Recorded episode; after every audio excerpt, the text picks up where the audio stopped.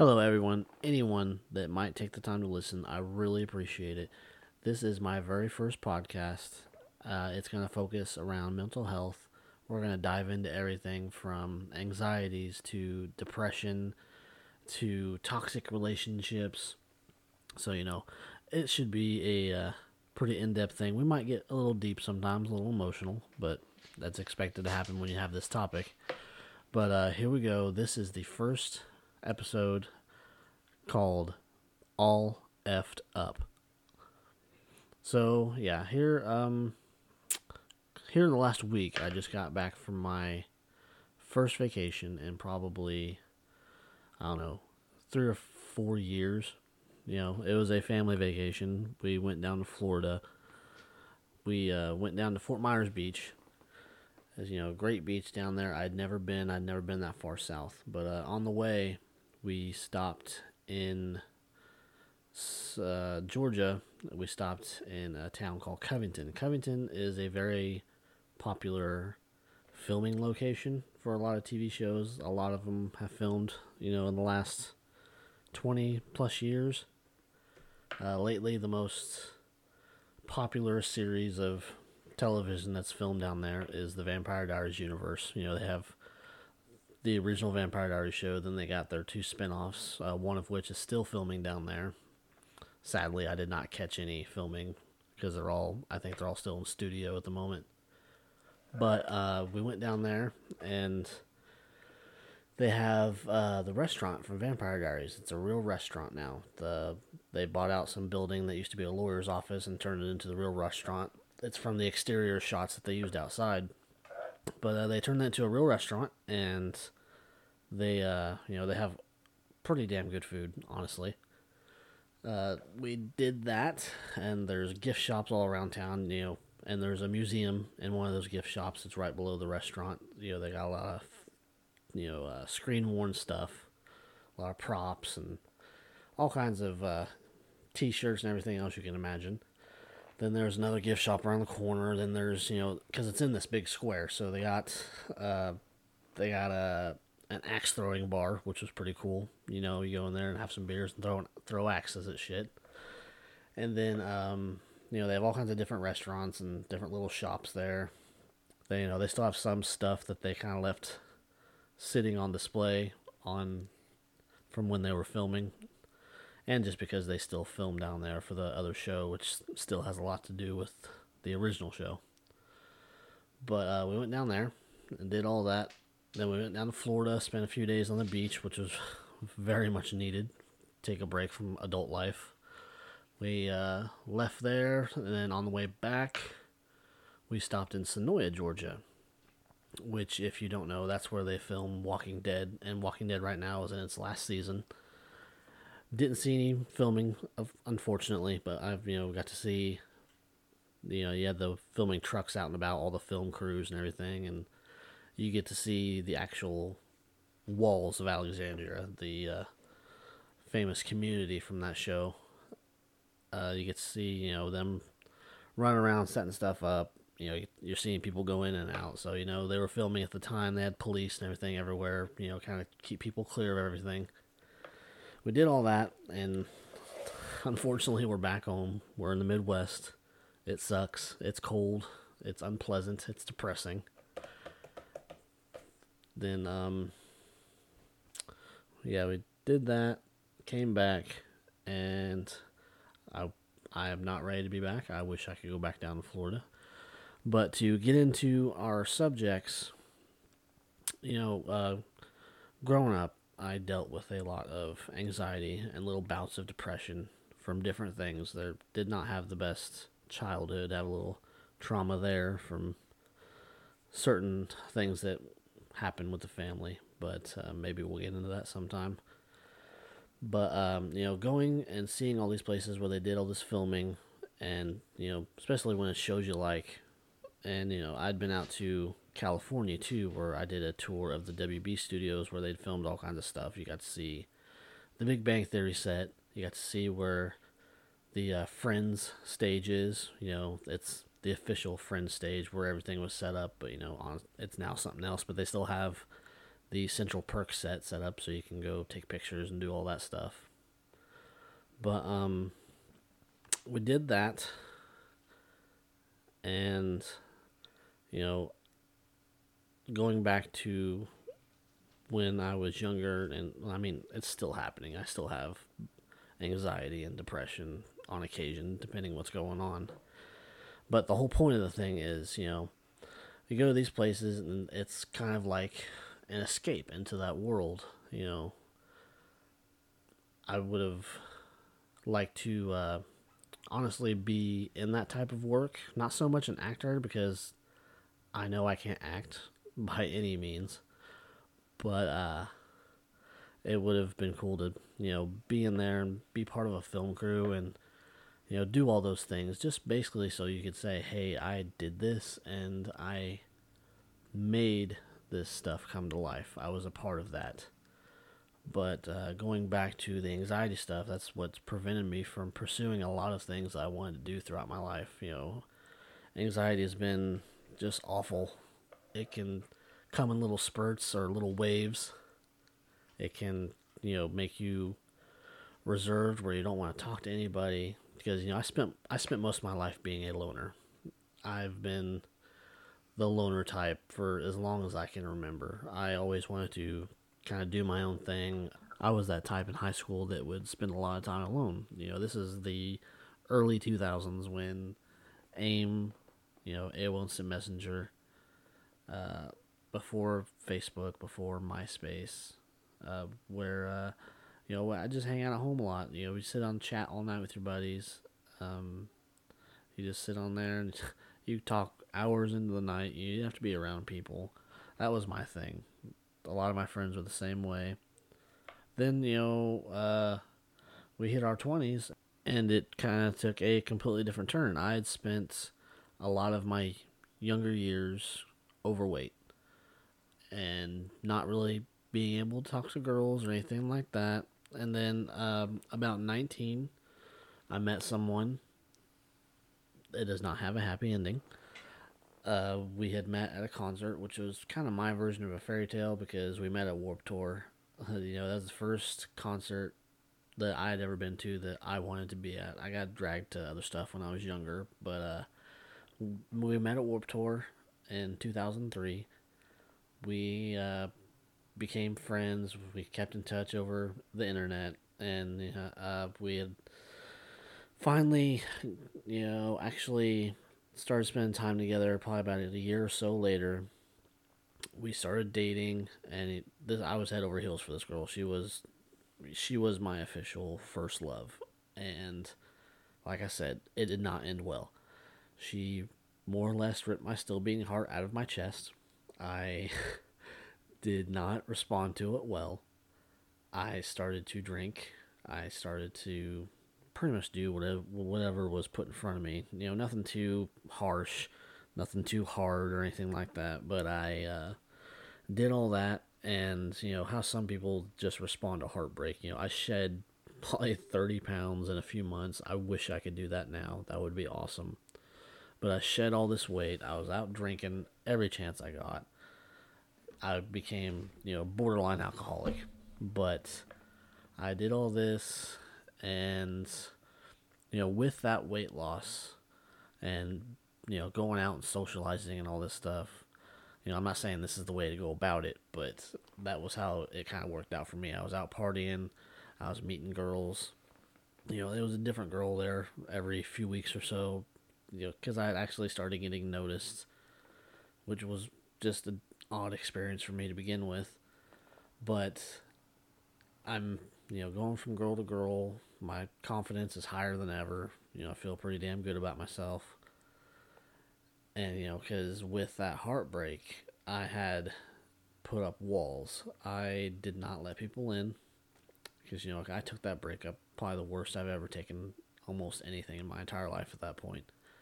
I did not let people in. I did not get close. I did not want a relationship after that. I just flat out did not trust women.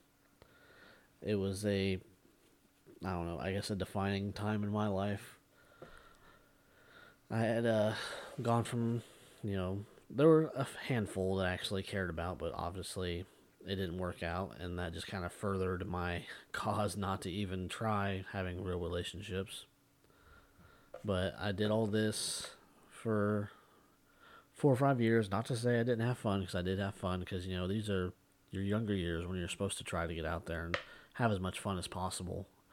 You know, I could have been more responsible about it, but, you know, we did all that, and about 24, that changed. I met my wife, and it kind of went from there. Maybe I'll talk about that sometime, but, you know, not to say there weren't extremely difficult times in the beginning of our relationship, because, like I said, I didn't trust anybody, and it took her a lot of hard work to get me to even trust her or give the relationship a chance, because also at the time, you know, I was still drinking a lot, so I wasn't the best to be around. But also it was because the friends that I had at the time, you know, but they were friends that I did have a lot of my last couple of years of high school, and, you know, they became like my brothers to me. And as it does happen sometimes, when, you know, we all became borderline alcoholics, things started to change. You know, I still worked, you know, I still took care of myself and all that stuff, but I did that constantly. And then towards the end of all that, you know, you're in your mid to late 20s, and the friendships start to deteriorate. It was probably the fault of both parties, but it's also because, you know, I chose to be with someone that they didn't particularly like.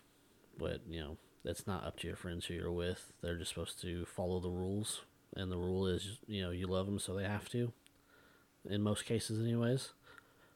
But we started to drift apart, and that really destroyed what confidence I had, because I think I drew on my strength from them, because I was so close to them. As of today, I only speak to one of those people still, and even then, it's only maybe 2 or 3 times a year. Sometimes we'll check in with each other, do the text, or we'll give each other a phone call, but he's also someone that has his own things to worry about. He's got a business he runs, he's got his kids and all that to worry about. But, you know, towards the end of those friendships, they really, in my opinion, they confused friendly banter, or, you know, their opinions or whatever. They just confused that with being a dick. And, you know, obviously it kind of screwed things up, and we don't speak anymore. But, you know, one of them at least did have the decency years later to apologize for acting like that, so that was appreciated. But, you know, you go through all that, and now here I am in my 30s. You know, I have a family to worry about and everything now, which adds to the stress, because, you know, you can have moments where, you know, the most recent thing I can think of that really tapped into my anxiety and my awful thoughts that can come to mind when you are, I guess, more or less tested, or you're pushed, is, you know, basically it wasn't so much I got my job threatened or whatever, but it was just one of those scary moments where you have to meet with people, and, you know, all that's flashing through my head is, you know, if I lose my job, you know, obviously I lose my income, I lose my insurance, which I need for my family, particularly my kids. I'm not too worried about me, but I lose these things, and all I can think is, I let my family down. And then it just spirals from there. I get into the worst possible thoughts you can have, just because my stupid brain is programmed that way, because of some chemical imbalance, or just general low opinion of myself. My brain starts to go to those dark places of, maybe my family would be better off without me, which is bullshit. I absolutely know it's bullshit. My kids would not be better off without me, but just because of the way my brain is, that's where it goes. It's gone there many times in my life. I think that's why I drank as much as I did in my 20s, because I think on some level I was trying to drink myself to death, which, you know, a lot of people can probably say the same thing, or they can just say, hey, it was my 20s, I was just having fun, which was true too. But, you know, I did all those things, and I had those thoughts, and, you know, I still have those thoughts depending on what the situation is, or, like I said, I have a general low opinion of myself, and I always have, and I don't know if that's ever going to change unless I, you know, do what I keep telling myself I'm going to do, which is maybe go talk to somebody or get on some medications, because, you know, they say that doing just those two things can make a world of difference because of, you know, pent up frustration, or just, you know, the taking these pills, if that's what you choose to do, can fix that imbalance in your brain. And then I know it takes time, but then you not suddenly, but over time, you don't feel these things. You don't feel as anxious. You don't more or less hate yourself as much. You know, I know it's nothing really to laugh about, but I know that they can have these effects on you, which, you know, is awesome. It's something I should definitely look into, because my anxieties have more or less crippled me my entire life. They've really prevented me from doing things that I've wanted to do. You know, I as a kid, you know, I wanted to learn how to play guitar because I love music. It's like the ultimate stress reliever for me, you know, driving around in the summertime with your windows down, your favorite music blasting, and just, that's like the ultimate stress reliever. That, and just actually going to the concert. You know, I love going to concerts. It's one of those things that I've been doing since I was a kid. You know, there's something just about being, you know, because I go to a lot of general admission. I won't go to seated concerts, but being up front, sometimes, you know, front row center, you know, 2 feet away from these people that you idolize, screaming your favorite songs, it just releases everything. It just blocks out all the negativity. It makes you forget about the shit, especially when you're an adult and you have so much shit to deal with. It makes you forget about all that.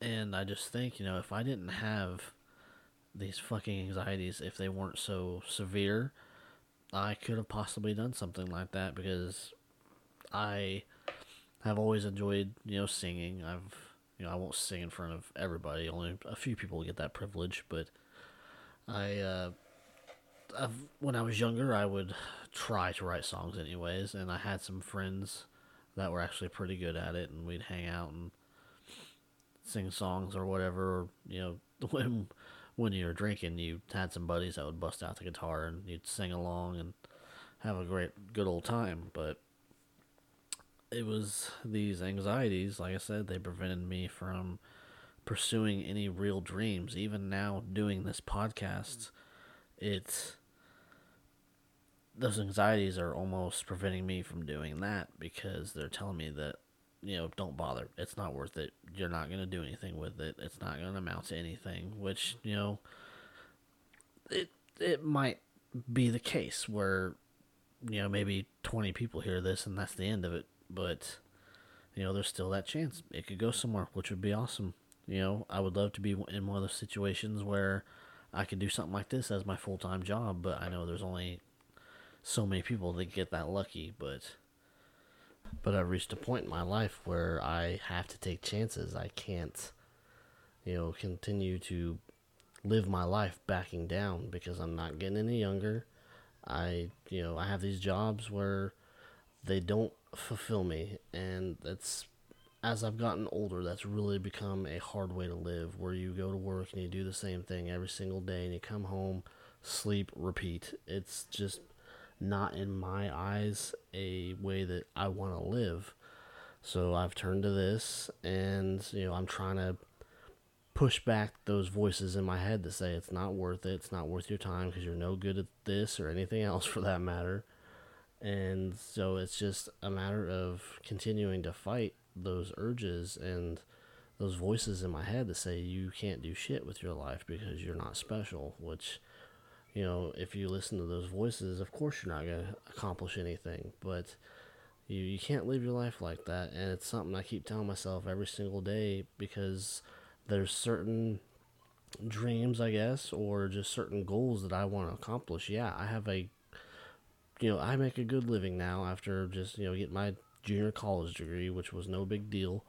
But going from working in these shit factories to having a decent paying job, you could be one of those people that just stops. And I guess I can't do that, because I will always wonder what if, you know, what could have been. I can't let myself be like that. I can't settle. I have to keep pushing forward. And that's just the way I need to do things, because, you know, you can't just back down your entire life and not really try. It's not any way to live for anybody. So here I am just trying to do better, because I watched my dad do all these, you know, he worked at the same place for 30 years, some crap factory that I could not imagine myself doing, because I watched him do all these random shifts, you know, coming in at all hours of the night and day. You know, I've done those shifts too. I've done 12-hour shifts. I've done 16-hour shifts. And it's just, it's not a way to live. It's a very soul-crushing existence. And I couldn't do it to myself anymore. So even though right now I'm not, you know, fulfilled by my job, or just any kind of, you know, 9-to-5 job that can be offered out there, sure, it's a way to make a living and take care of your family, but I don't see it as living. And that's my biggest fear as I've gotten older, is that I don't live. I'll get to a point where, you know, I stop living, I just existed. And I think that's a mistake a lot of people make throughout their life, especially when they get to a certain age and they realize that, you know, they're 50-something years old and they don't have shit to show for it. And that was something else that I saw with my dad. He worked this factory, and sure, it paid the bills and it kept everybody fed, but I could tell he was not happy. He might have enjoyed the job, and he might have enjoyed the people that he worked with, but, you know, he worked all these years and had a pretty decent savings towards the end, but then, you know, life happens and that savings is just gone just like that, because you have to, you know, bail people out of trouble, or you have to pay a mortgage, or you have to take out a second mortgage to pay this and that, and just, you're not getting anywhere in life. And that is a shit way to live, in my opinion. And I cannot do that to myself. I cannot do that to my kids, where you're just going through the motions day in and day out, with the occasional vacation, which just is not acceptable for me. I cannot do that. I cannot be doing that shit day in and day out, never being actually happy. Yeah, you're happy with your family. That's about the only thing that makes you happy. The rest of life is just kind of dull, and you just kind of drag through the day. You get up out of bed, you fucking, you know, do what you have to make it.